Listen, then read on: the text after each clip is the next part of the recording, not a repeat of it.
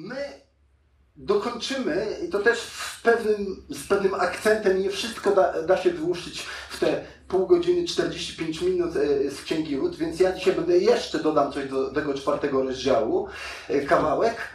Mm. Najpierw e, króciutko sobie przypomnijmy. Mamy Izrael, czas, kiedy to Izraelici mieli zajmować Kanaan, ale do końca im się nie chciało. Nie ma jednego króla, nie ma monarchii, opis tych czasów e, e, kilka razy pojawia się, każdy robił co chciał. No, naprawdę, to są takie ciekawe czasy, w których każdy robił co chciał. Ciekawe w sensie były bardzo złe i źle się działo. I w tym czasie rzeczywiście, kiedy Izraelici grzeszyli, Bóg zsyłał jakieś e, nieszczęścia typu ktoś najeżdżał najczęściej, jakiś inny wrogi naród, najczęściej ten, który miał być rzeczywiście odepchnięty i, i, pokonany i jego teren miał być zajęty, to im się nie chciało i najczęściej te narody dosłownie stały się takim ościeniem. Nie chciało się, to znamy to z życia, nie? Coś ci się nie chce nieraz, a potem cię to kuje, nie? Na przykład e, wiesz, że coś jest nierówno, położysz się na tym, a nie chce mi się, nie? A potem w nocy wstajesz i musisz to zrobić, bo się nie da spać, nie? No tak, po prostu tak jest. To coś takiego, tylko w dużo większej skali było z Izraelitami. Nie, nie słuchali Boga, nie, nie, nie chcieli za nim iść. I nastał głód, i Noemi wraz ze swoim mężem i dwoma synami wyruszają na pola moabskie, to nie tak daleko bardzo, ale uciekają do krajów, który był wrogi wobec Izraela, tam szukać ratunku ekonomicznego. To był jej pomysł. I Noemi wychodzi bogata, pełna radości, wydaje się, jakiejś nadziei, ale tam dzieją się rzeczy bardzo trudne dla niej. Umiera mąż, e, synowie wchodzą w związki małżeńskie z Moabitkami, umierają synowie. Kiedy ona wraca, to mówi, to jest przepełniona goryczą. Ona jest załamana, ona nie ma nic. To, to, to, to, to właśnie uzyskała, można powiedzieć, taka pozorny zysk do tego Moabu, ale realna strata. Ale wraca z nią Rut, to jest drugi rozdział, na koniec pierwszego, począt, początek i dalsza część y, tego. Wraca Rut, jedna z wdów jest bardzo wierna, oddana. Ona idzie z Noemi właściwie w ciemno, powiedzielibyśmy. Zagrała jak, jak, jak też tak mówimy, jak na jedną kartą, że a, wszystko stawiam na jedną kartę, ona nie szła z nadzieją, będzie mi tam lepiej, będzie mi tam cudownie. Ona, ona wiedziała, że jako cudzoziemka, jako wdowa będzie jej ciężko, a do tego jeszcze opiekować się e, swoją teściową, to było trudne, ale zrobiła ten krok. Rzeczywiście bardzo mocny, odważny krok. Pełen oddania, wierności, to taki krok widzimy, myślę, że w Nowym Testamencie, kiedy Jezus mówi pójdź za mną, zostaw wszystko, pójdź za mną, to, to, to, to my to widzimy w Nowym Testamencie tego rodzaju postawy za Chrystusem. Ona to zrobiła. Nie doszukiwałbym się, że ona tam już wierzyła w Boga Jahwe, e, Boga Izraelskiego. Ona poszła po prostu.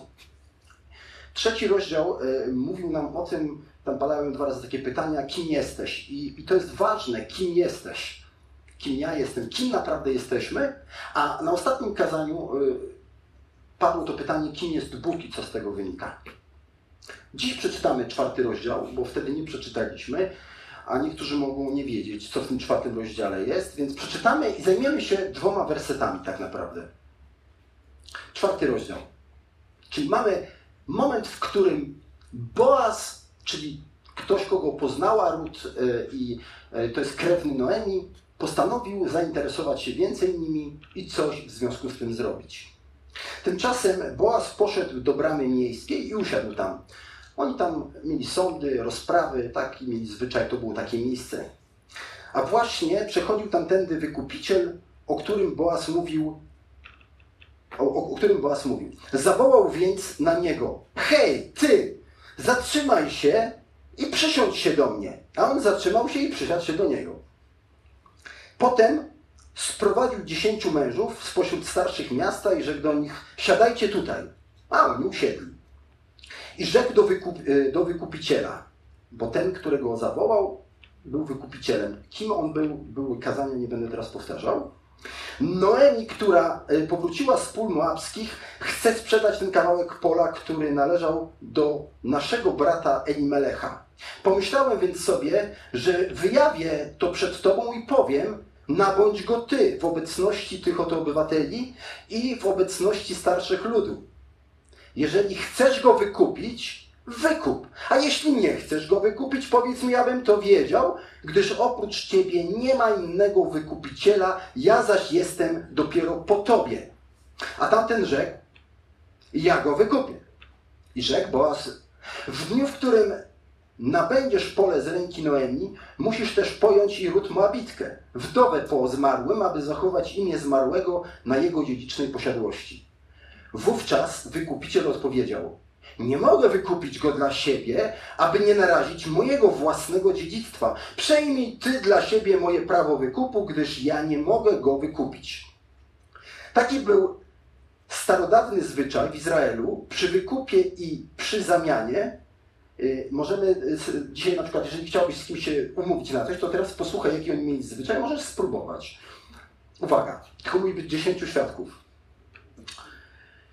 Taki był starodawny zwyczaj w Izraelu przy wykupie i przy zamianie, że gdy ktoś chciał zatwierdzić układ, to zdejmował swój sandał z nogi i dawał go temu drugiemu. Śmieszne? Nie? Dla nas śmieszne. W tamtej kulturze oznaczało to sandał, czyli chodzenie po ziemi, to oznaczało, że to należy do mnie.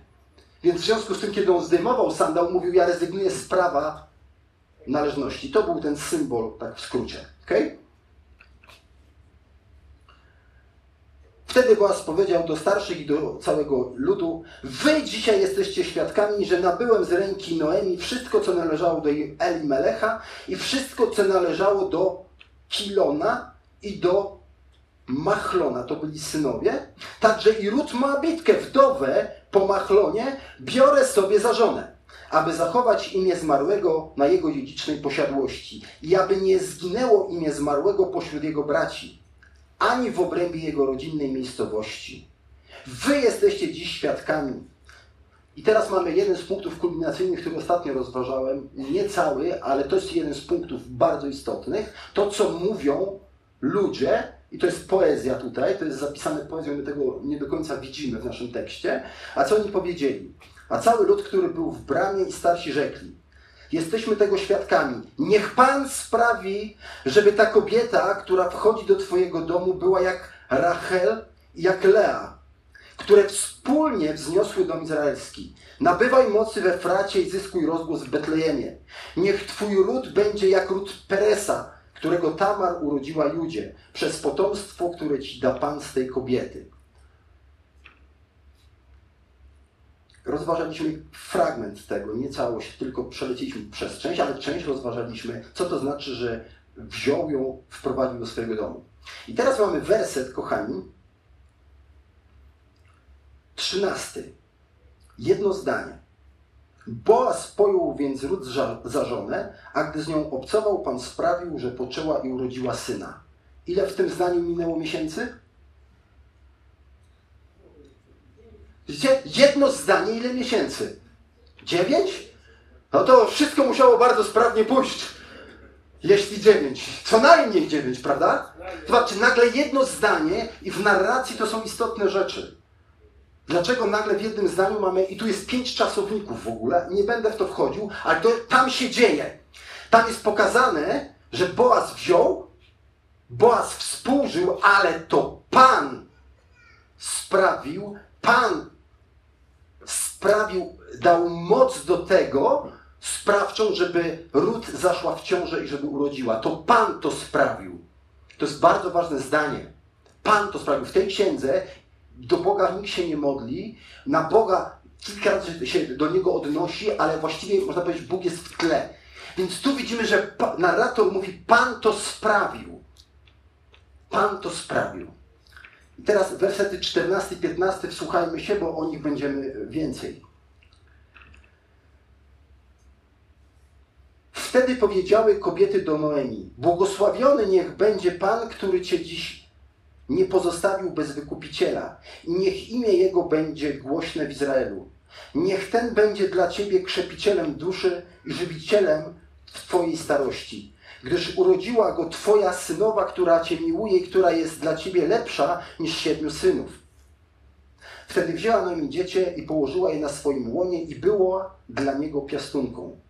A sąsiadki nadały mu imię, powiadając, Noemi narodził się syn, a to jest teściowa. Noemi narodził się syn i nazwały go Obed, a ten był ojcem Isajego, który był ojcem Dawida.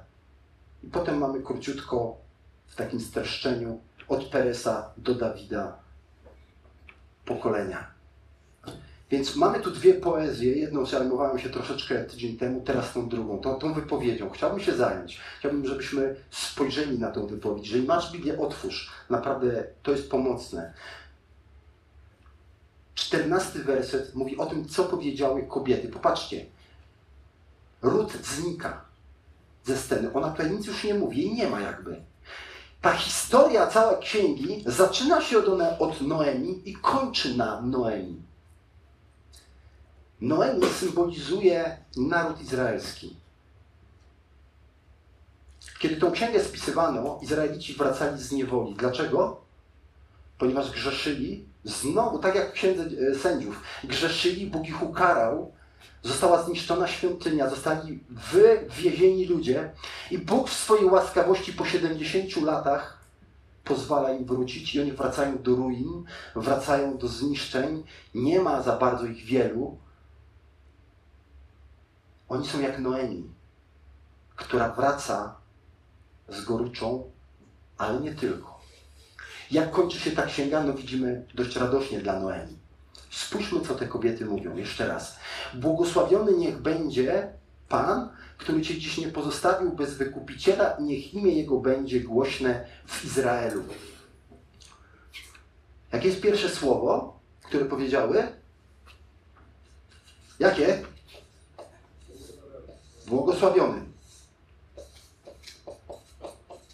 A co to znaczy? Używamy tego słowa. A co to znaczy błogosławiony? Szczęśliwy. Niech będzie Bóg szczęśliwy? No właśnie. Ja specjalnie nawet to rozdzieliłem troszkę. Co to znaczy błogosławiony? Kiedy ci jest błogo? Jakie to jest uczucie? Jakie jest uczucie, kiedy jest ci błogo? no nie opowiadajcie w szczegółach niektórzy.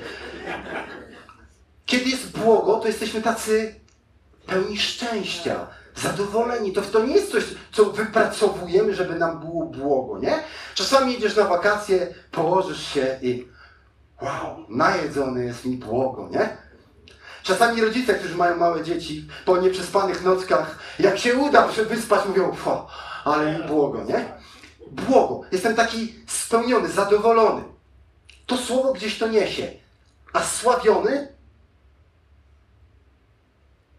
Co to znaczy sławiony? I teraz wam dorzucę coś z poezji hebrajskiej, bo przeczytam z tego zdania dwa łącznie, ponieważ one są uzupełnieniem, a pośrodku nich jest coś. To, to słowo brzmi tak, jeżeli macie tekst, patrzcie. Błogosławiony niech będzie Pan, i niech imię Jego będzie głośne w Izraelu. To jest uzupełnienie. Błogosławiony niech będzie Pan i niech Jego imię będzie głośne w Izraelu. Co to znaczy błogosławiony?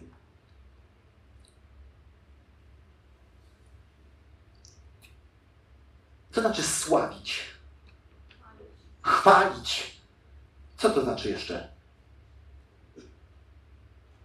Opowiadać. Opowiadać. Wypowiadam. To nie jest pomyśleć tylko. Nie mogę powiedzieć, że kogoś sławię w myślach. Muszę użyć słów, wyrazić. Oczywiście do Boga mogę w myślach, ale używam tam pewnej konstrukcji, jakichś wyrazów. Mówię, że jesteś wielki, że jesteś wspaniały, że jesteś pełen miłosierdzia, że jesteś święty. To jest sławienie Boga. I jak się to sławienie dokonuje? W sposób błogi. To nie jest coś, wycisnę z siebie to, kim jest Bóg. Albo widzisz swoją ukochaną osobę, no i trzeba coś powiedzieć, nie? To, to nie o to chodzi. To, to, to czujemy, że nieraz staramy się być mili dla kogoś, a w sercu gdzieś tam smutek, nie? I to, to wyczuwamy, że to jest takie, to nie jest błogosławienie. Więc te kobiety mówią, mówią y, do niej, zobaczcie, narodził się wnuk Noemi, a one mówią o Bogu, błogosławiony niech będzie Jahwe.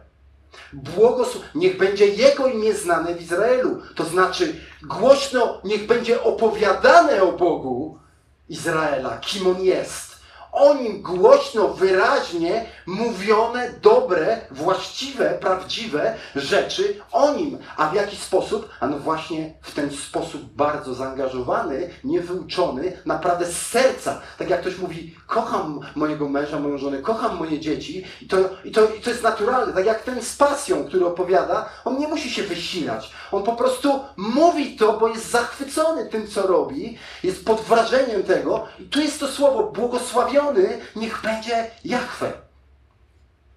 Znalazłem na pewnej stronie pewną wypowiedź na temat błogosławieństwa. Chciałbym ją przeczytać, to nie są moje zdania, o pewną obserwację kogoś. Błogosławienie Boga w każdych, nawet najtrudniejszych sytuacjach to absurd z punktu widzenia świata. Pierwszą linią frontu powinny być prośby i błagania. Cała ta nasza, cytuję, katolicka książka Skarki Zaleń. Ktoś tak napisał. Czyli, że co najczęściej robimy? O, o, o, a, jak jest źle, jak niedobrze, o Panie Boże, zmień, o Panie Boże, napraw, o Panie Boże, prawda? Dużo tego jest w nas. Bóg przełamuje ten schemat. Błogosławcie, uwielbiajcie, nawet w czasie lokalnych duchowych trzęsień ziemi.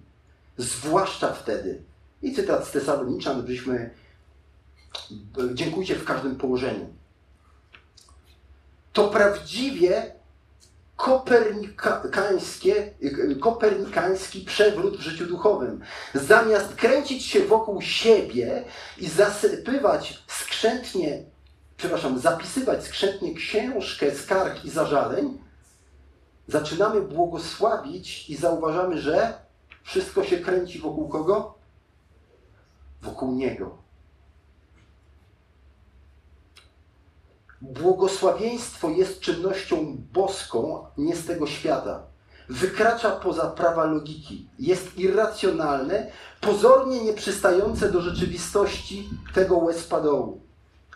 Pogrążony w stagnacji świat zachęca. Reaguj na zło rykoszetem.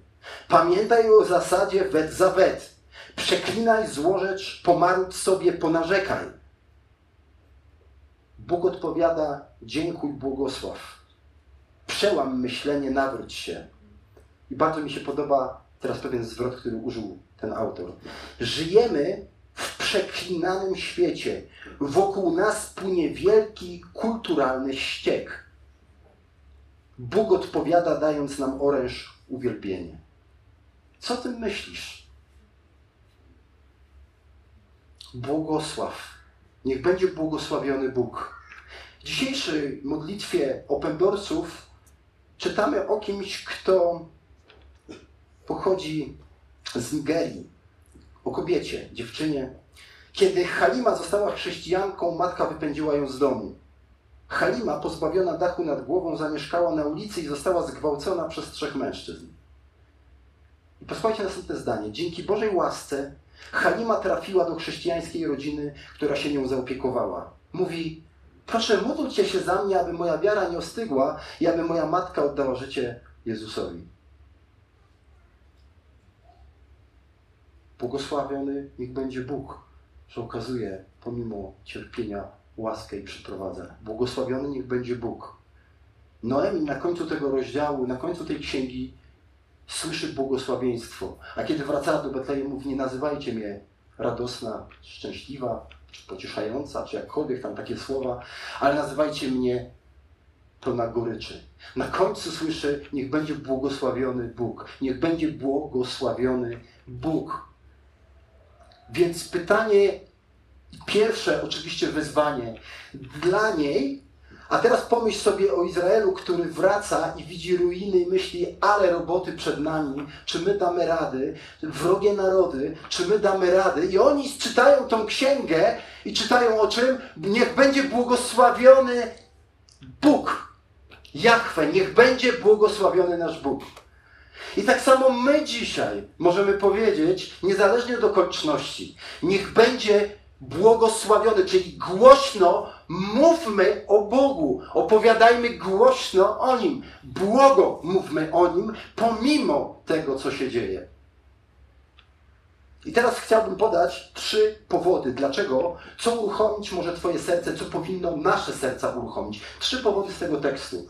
Jak błogosławić? Trzy powody, dlaczego, dlaczego nie tylko rozum musi zrozumieć, ale jeżeli nie uwierzysz, jeżeli serce nie będzie poruszone, nie będziesz błogosławił. Będziesz może wypowiadał. Nauczyliśmy się pewnych rzeczy, śpiewamy nieraz pieśni, mówimy błogosławione, nie? Ale czy naprawdę przeżywamy to dość głęboko, rozumieć, co to znaczy? Więc spójrzmy na środek tego błogosławieństwa. Błogosławiony niech będzie Pan, który Cię dziś nie pozostawił bez wykupiciela. Popatrzcie, błogosławiony niech będzie Bóg, Jahwe, Bóg. Dlaczego? Dlaczego? Który czego nie zrobił? Lub co zrobił? Błogosławiony niech będzie Bóg, który cię dziś nie zostawił bez wykupiciela. Co to znaczy? Nie, bo, że, że, nie, mo, że nie musi ponosić konsekwencji. Tak. Nie będę o tym wiele mówił, bo mówiłem ostatnio. Wykupiciel. Niech będzie błogosławiony Bóg, który stał się wykupicielem, nie zostawił cię samej w tej nędzy. Popatrzcie, że od upadku Adama człowiek żyje w nędzy. I gdyby nie Boża łaska, byśmy jeszcze w większej nędzy byli. Ale tak jest, nie tylko mówię o w ogóle o świecie, jak on funkcjonuje, ale o naszych sercach. Błogosławiony niech będzie Bóg. Kiedy możemy błogosławić Pana? Kiedy rozumiemy, że jest wykupicielem, że jest kimś, kto ratuje nas z niewoli, z niewoli wielu kwestii. Noemi była wdową i miała, cóż, przyszłość, biedę, trzeba sprzedać nawet to, co mam i za co będę żyć. Rut brała w tym też udział. Więc pojawił się w, z łaski Bożej wykupiciel dla niej, Boaz. Kimś takim był Boaz. Teraz Rut weszła w związek małżeński, urodziło się dziecko, one chwalą Boga dla Noemi i na nie się skupiają. Niech będzie błogosławiony Pan, Jahwe, który Cię dziś nie pozostawił bez wykupiciela. Chcę Wam tylko powiedzieć, że to wykupiciel, ten Goel, Jezus dokładnie jest kimś takim. Jest kimś, kto zapłacił cenę za to, żebyśmy nie nieśli konsekwencji naszych postępowań, naszych grzechów, wiecznej śmierci. Zaraz chwilkę tylko o tym powiem. Co więcej, ten gol, to tylko tak na marginesie Wam powiem, to jest niesamowite. W Apokalipsie w piątym rozdziale czytamy o tym, że Jezus pomści, pomści to, co robią Jego ludowi ludzie. To było zadanie Goela. Odpłacić, pomścić przelaną krew. Jezus jest dokładnie tą osobą. Ona o tym nie wiedziała Noemi. Te kobiety o tym nie wiedziały. Co więcej, ci, którzy pisali tą księgę, złożyli ją w całość, też jeszcze nie wiedzieli o Jezusie. Ale to wyraźnie prowadzi nas do Niego, do Niego, który jest wykupicielem. Wiecie, czego nas w XXI wieku, nas tu żyjących w Polsce i Gdyni wykupia Jezus? Oczywiście, że od wiecznej śmierci, od strachu przed śmiercią. Nie musisz się bać, bo nie ma czego, jeśli znasz wykupiciela. Co więcej, wykupił nas od poszukiwania wartości w oparciu o to, jak wyglądasz, co umiesz, co potrafisz, ile masz na koncie. Jezus wykupił nas z tego systemu i mówi: przestań żyć w niewoli, możesz oddychać pełną piersią. Nie musisz być w niewoli. Ja cię uwalniam. Jak to Jezus wniósł te standardy odwrotne królestwa. Dlaczego jesteś cenny? Dlaczego możemy ze sobą rozmawiać? Dlaczego tu się razem spotykamy? Dlatego, że Chrystus umarł za nas i uczynił nas kimś wartościowym. Wykupił, zapłacił. Naprawdę, to, to, to kończę o, o wykupicielu, było kazanie więcej tam Ale to jest bardzo ważne, to jest bardzo ważna kwestia. A zatem wykupiciel, jeśli rozumiesz, że potrzebujesz wykupiciela, jeśli doświadczysz uwolnienia może od nałogu, od jakiegoś grzechu, to nas powinno zachęcać do Chrystusa, ale także do tego, że czy problem Twojego brata i siostry jest Twoim problemem. Rozumiesz? To, była, to, to jest idea królestwa, że nie jestem sam. A kultura uczy nas życia coraz bardziej osobno i przeżywania coraz bardziej trudów osobno. Kiedy przychodzisz na spotkanie, nie przychodź z workiem problemów, które chcesz komuś sprzedać, bo to też nie o to chodzi. Ale przyjdź i dzielmy się i módlmy, wołajmy do wykupiciela i pomagajmy sobie oczywiście na miarę możliwości. Więc po pierwsze to, to jest najważniejsze. To, to, to po prostu, jeżeli tego nie rozumiemy, że nas wykupił, to jak mamy błogosławić? Jak się budzisz rano, jak masz błogosławić? Błogo, bez przymusu, bez wysiłku tego, który do którego możesz mówić ojcze. No to jest powód. Drugi powód.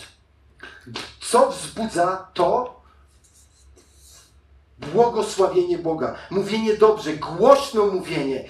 U, człowiek uwolniony na pewno głośno będzie o tym opowiadał. Kiedy Jezus kogoś uzdrawiał, uwalniał od choroby, co on robił? Jezus mówi tam, weź nie mów głośno, nikomu, z pewnych powodów, a co on szedł? Ha!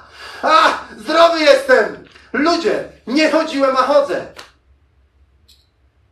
Jeśli byłeś w nałogu i Bóg ci dał wolność, to co, nie będziesz się cieszył i opowiadał, ha! Bóg dał mi wolność! Dał mi wolność, wyzwolił mnie, wykupił. Druga kwestia. Przechodzimy dalej do... Dorzucę wam tylko jeszcze z łaciny. Błogosławiony Benedicto. No ciekawe, skąd my znamy takie coś. Coś podobne jest, nie? Bene oznacza dobrze. I teraz wydaje mi się, że poprawnie to przeczytam. Dicare mówić. Czyli co znaczy błogosławić? Dobrze mówić. Błogosławić to znaczy dobrze mówić o nim. I to powinno być naturalne w nas. Spotykasz kogokolwiek i po prostu opowiadasz o tym, co w swoim życiu. Nie zastanawiasz się, jak ewangelizować. Oczywiście szukasz może jakichś sposobów, żeby może pomoc zbudować, ale to powinno być coś naturalne, co mówisz o Bogu. Drugi powód. Ten drugi powód czytamy tam w tekście tak.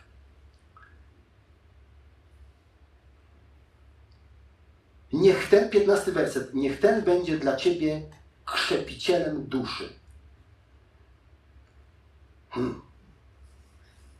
Krzepiciel duszy. Dosłownie, dosłownie oznacza to, niech będzie dla ciebie tym, który przywraca życie. Tym, który przywraca życie. Co to jest życie? Gdybym zadał Ci pytanie, to spróbuj odpowiedzieć. Co to jest życie? Znamy wyraz?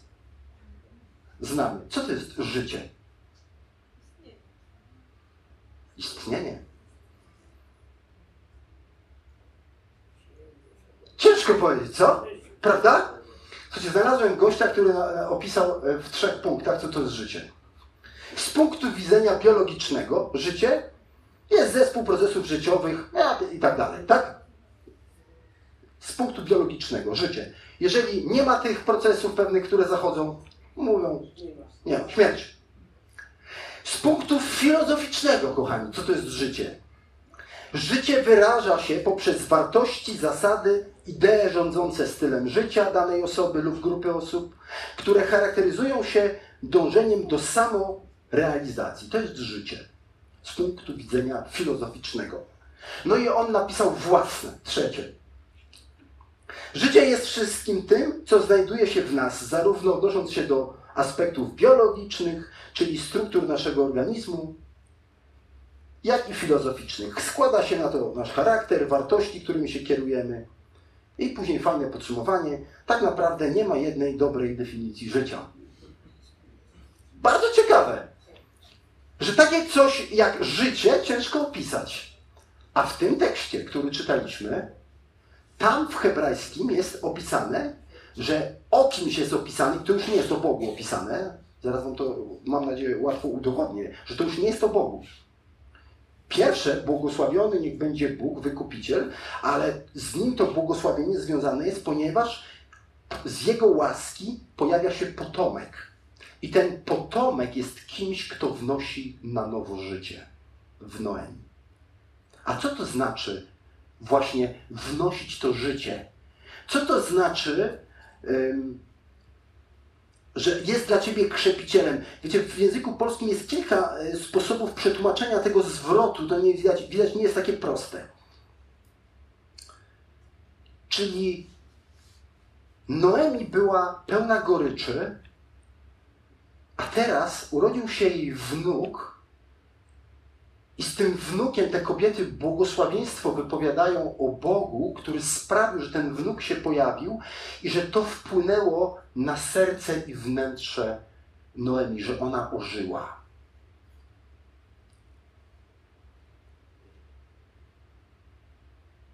Czym się charakteryzuje ten element, że powiedziałbyś o sobie, powiedziałabyś o sobie, o, ożyłam? Kiedy tak się dzieje? Kiedy tak się dzieje, kiedy mówimy, no budzisz się rano, o, jestem martwy. No to trudno powiedzieć. Biologicznie nieprawda. Filozoficznie też nie. Gdzieś tam jesteś, masz swoje wartości. Co to znaczy, że ona ożyła? Wyobrażamy sobie tą zmianę? Ktoś jest przygnębiony, smutny, zdołowany, nosi ciężary, ciężko mu iść i nagle widzimy uśmiechnięty, zadowolony, choć mówi, o, ożył. Nie? Ożył. Błogosławiony niech będzie Bóg za to, że On sprawia ożywienie. On wkłada w nas nowe życie. Noemi ożyła na skutek narodzin wnuka. Ten wnuk, oczywiście my wiemy i ci, którzy pisali tą księgę, już wiedzieli, że chodzi o Dawida, który był kimś, kto przyniósł rzeczywiście wiele błogosławieństwa Bóg poprzez Dawida Izraelowi. Ale my też wiemy, że to jest dalszy jeszcze potomek, ktoś, kto naprawdę przynosi życie. Ktoś, kto naprawdę mówi, że żyjesz. Możesz, w jaki sposób ludzie dzisiaj chcą ożywienia? Jeżeli słuchacie, ja, ja lubię nieraz oglądać takie rozmowy z, z, z, ludźmi, aktorami, jakimiś wybitnymi osobami, wywiady, czasami na różnych imprezach takich jak e, choćby w Sopocie było ostatnio, prawda, te cztery dni koncertów, nie? I tam ludzie wypowiadają się. I wiecie, to, mnie to zastanawia. Mówią, to była taka magia. Nie? Magia, to mnie, to mnie tak ożywiło. Tutaj był taki zapał, nie wchodzi, że ludzie tym żyją, nie? To mnie ożywia. My wszyscy szukamy takiego ożywienia, naprawdę. Chcielibyśmy być ożywieni. I szukamy tego na zewnątrz.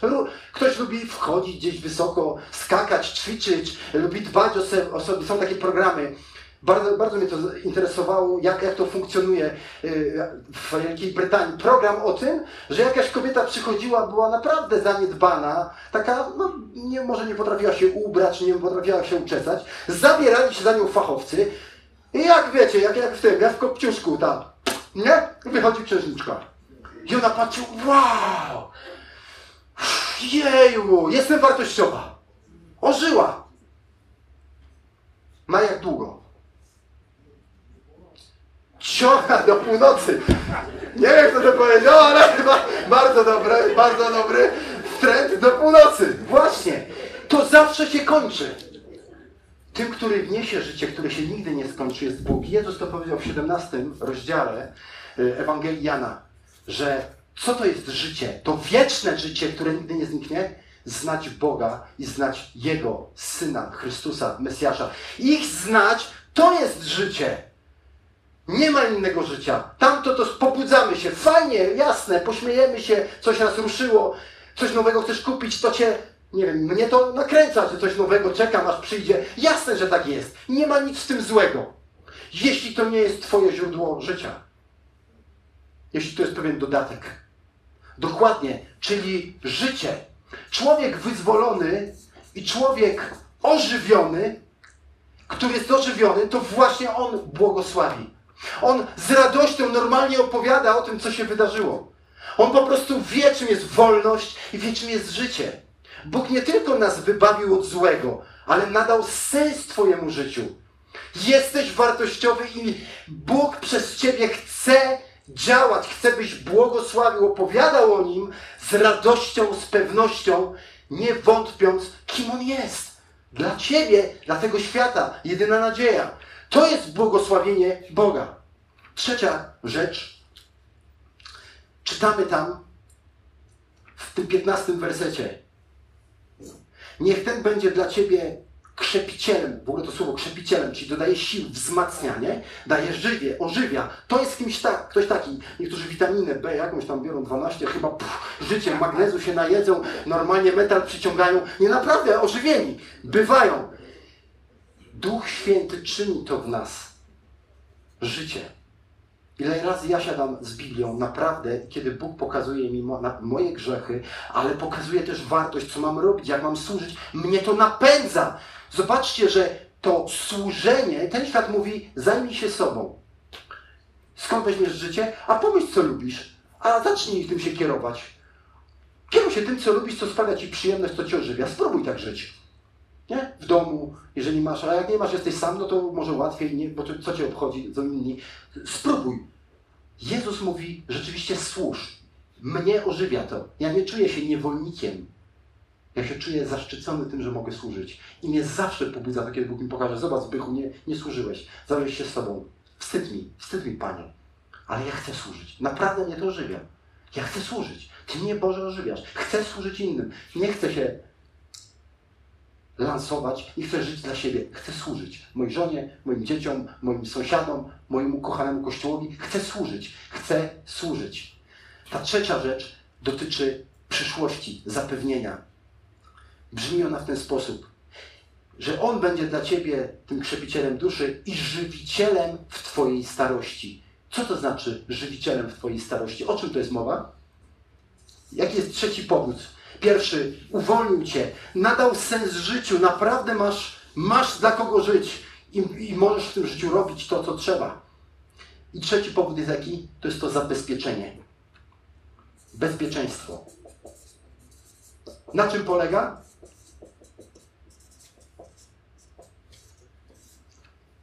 Noemi słyszy, Noemi, na starość jesteś zabezpieczona. Izraelici, którzy szli do ruin nie mieli wsparcia żadnego, musieli ufać, Boże, Ty zabezpieczysz nas, że będziemy się mogli rozmnażać, że będziemy mogli odbudowywać te mury. Ty jesteś naszą pewnością naszej przyszłości. Ty jesteś tym, który nie dopuści, by zaginął ród, tak jak ród Boaza nie zaginął. Tak jak Abraham w starości miał dziecko i można powiedzieć, no nie, już po obietnicy. Tak jak Mojżesz, jego życie było zagrożone jako dziecka, powiedzielibyśmy koniec, nie będzie go. I tak jak Jezus był dziewczęcem narodzonym i mógł zginąć.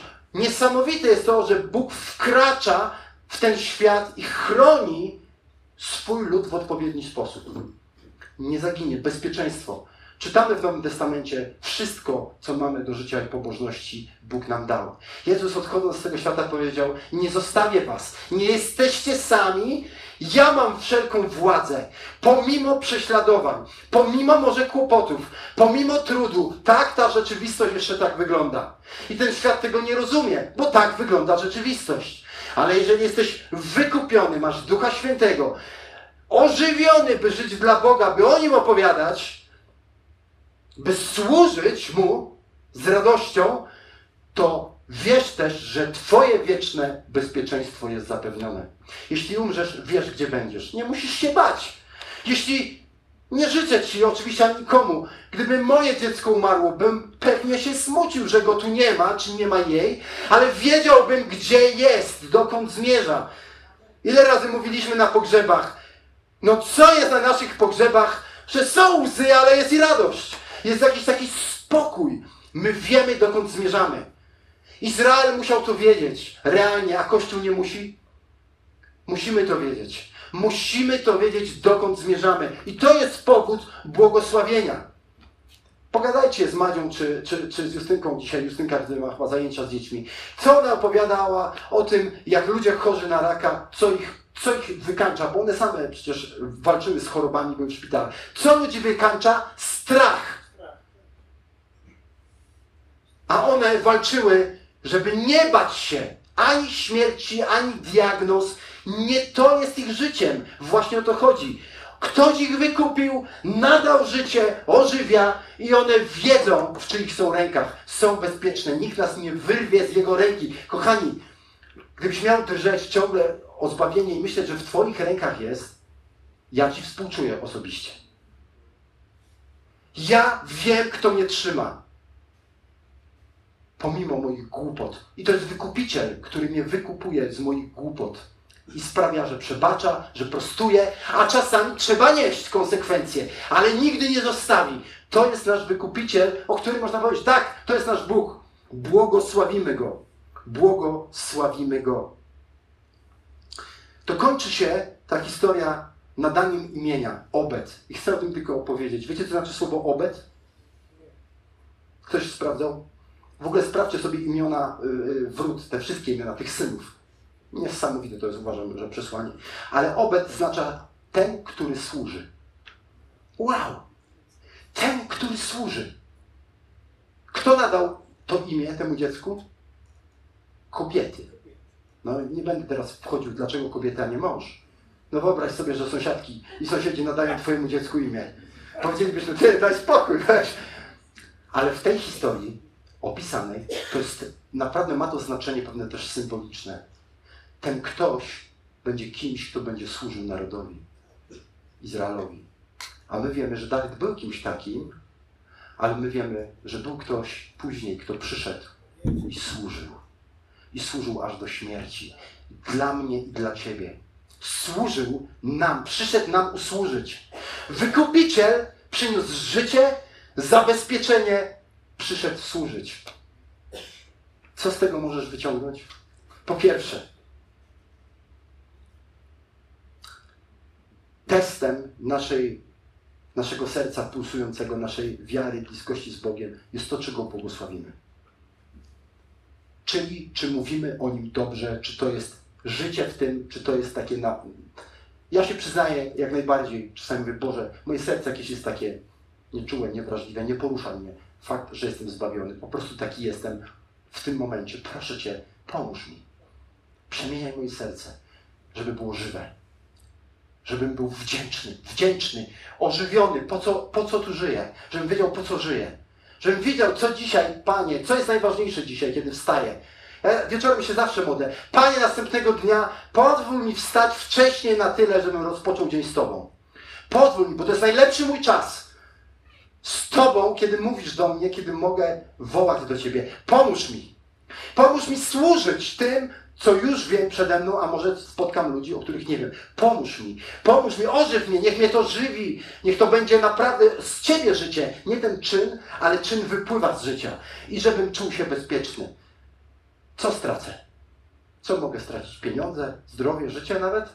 A co to jest? Życie. Życie wieczne. Życie wieczne mam w Chrystusie. To jest pewnik, to jest stałe ożywienie. Oczywiście, więc jeśli nie masz tego, to może oznaczać, tego błogosławionego serca, może oznaczać, że coś w Twojej relacji z Bogiem jest nie tak. Może nigdy nie było tak. Może jesteś religijnym człowiekiem. Może potrzebujesz szczerze, głęboko zawołać do Boga. Stań się moim ojcem, zmień mnie, wierzyć chcę w Twojego syna, który umarł za mnie, który mnie, ja potrzebuję wykupiciela. To zrób to. Zrób to, nie czekaj, bo jeśli umrzesz, nie zrobisz tego, nie będzie już szansy. Póki żyjesz, masz czas. Błogosławiony. Czas łaski. Więc jeżeli tego nie zrobiłeś jeszcze, to zrób to. Zachęcam Cię. Dwa, jeśli to zrobiłeś, jeśli to zrobiłeś,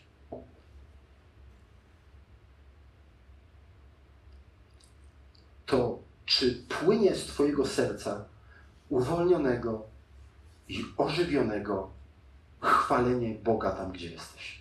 Mówienie o Nim dobrze tam, gdzie jesteś, gdziekolwiek jesteś. Czy chwalisz Boga, który jest wybawicielem, który ożywia i który zabezpiecza? Czy chwalisz Boga? Może tak nie jest. Wróć do tego, czy rozumiesz to i wierzysz. Wróć do tego, czy wierzysz, kto jest Twoim odkupicielem, kto zapłacił za Ciebie. Czy wierzysz, że On ożywi Twoje serce, kiedy Ci jest źle nawet, kiedy Ci jest trudno. Może bardzo różne są sytuacje. Ja nie zawsze jestem na, w euforiach, nie o to chodzi, żeby w euforii chodzić. Ale kiedy rozpoznajesz, że ten stan nie jest taki, wołaj do tego, który jest sprawcą Twojego wykupienia, który ożywia i który Cię zabezpiecza. Wołaj i mówmy o nim wszędzie.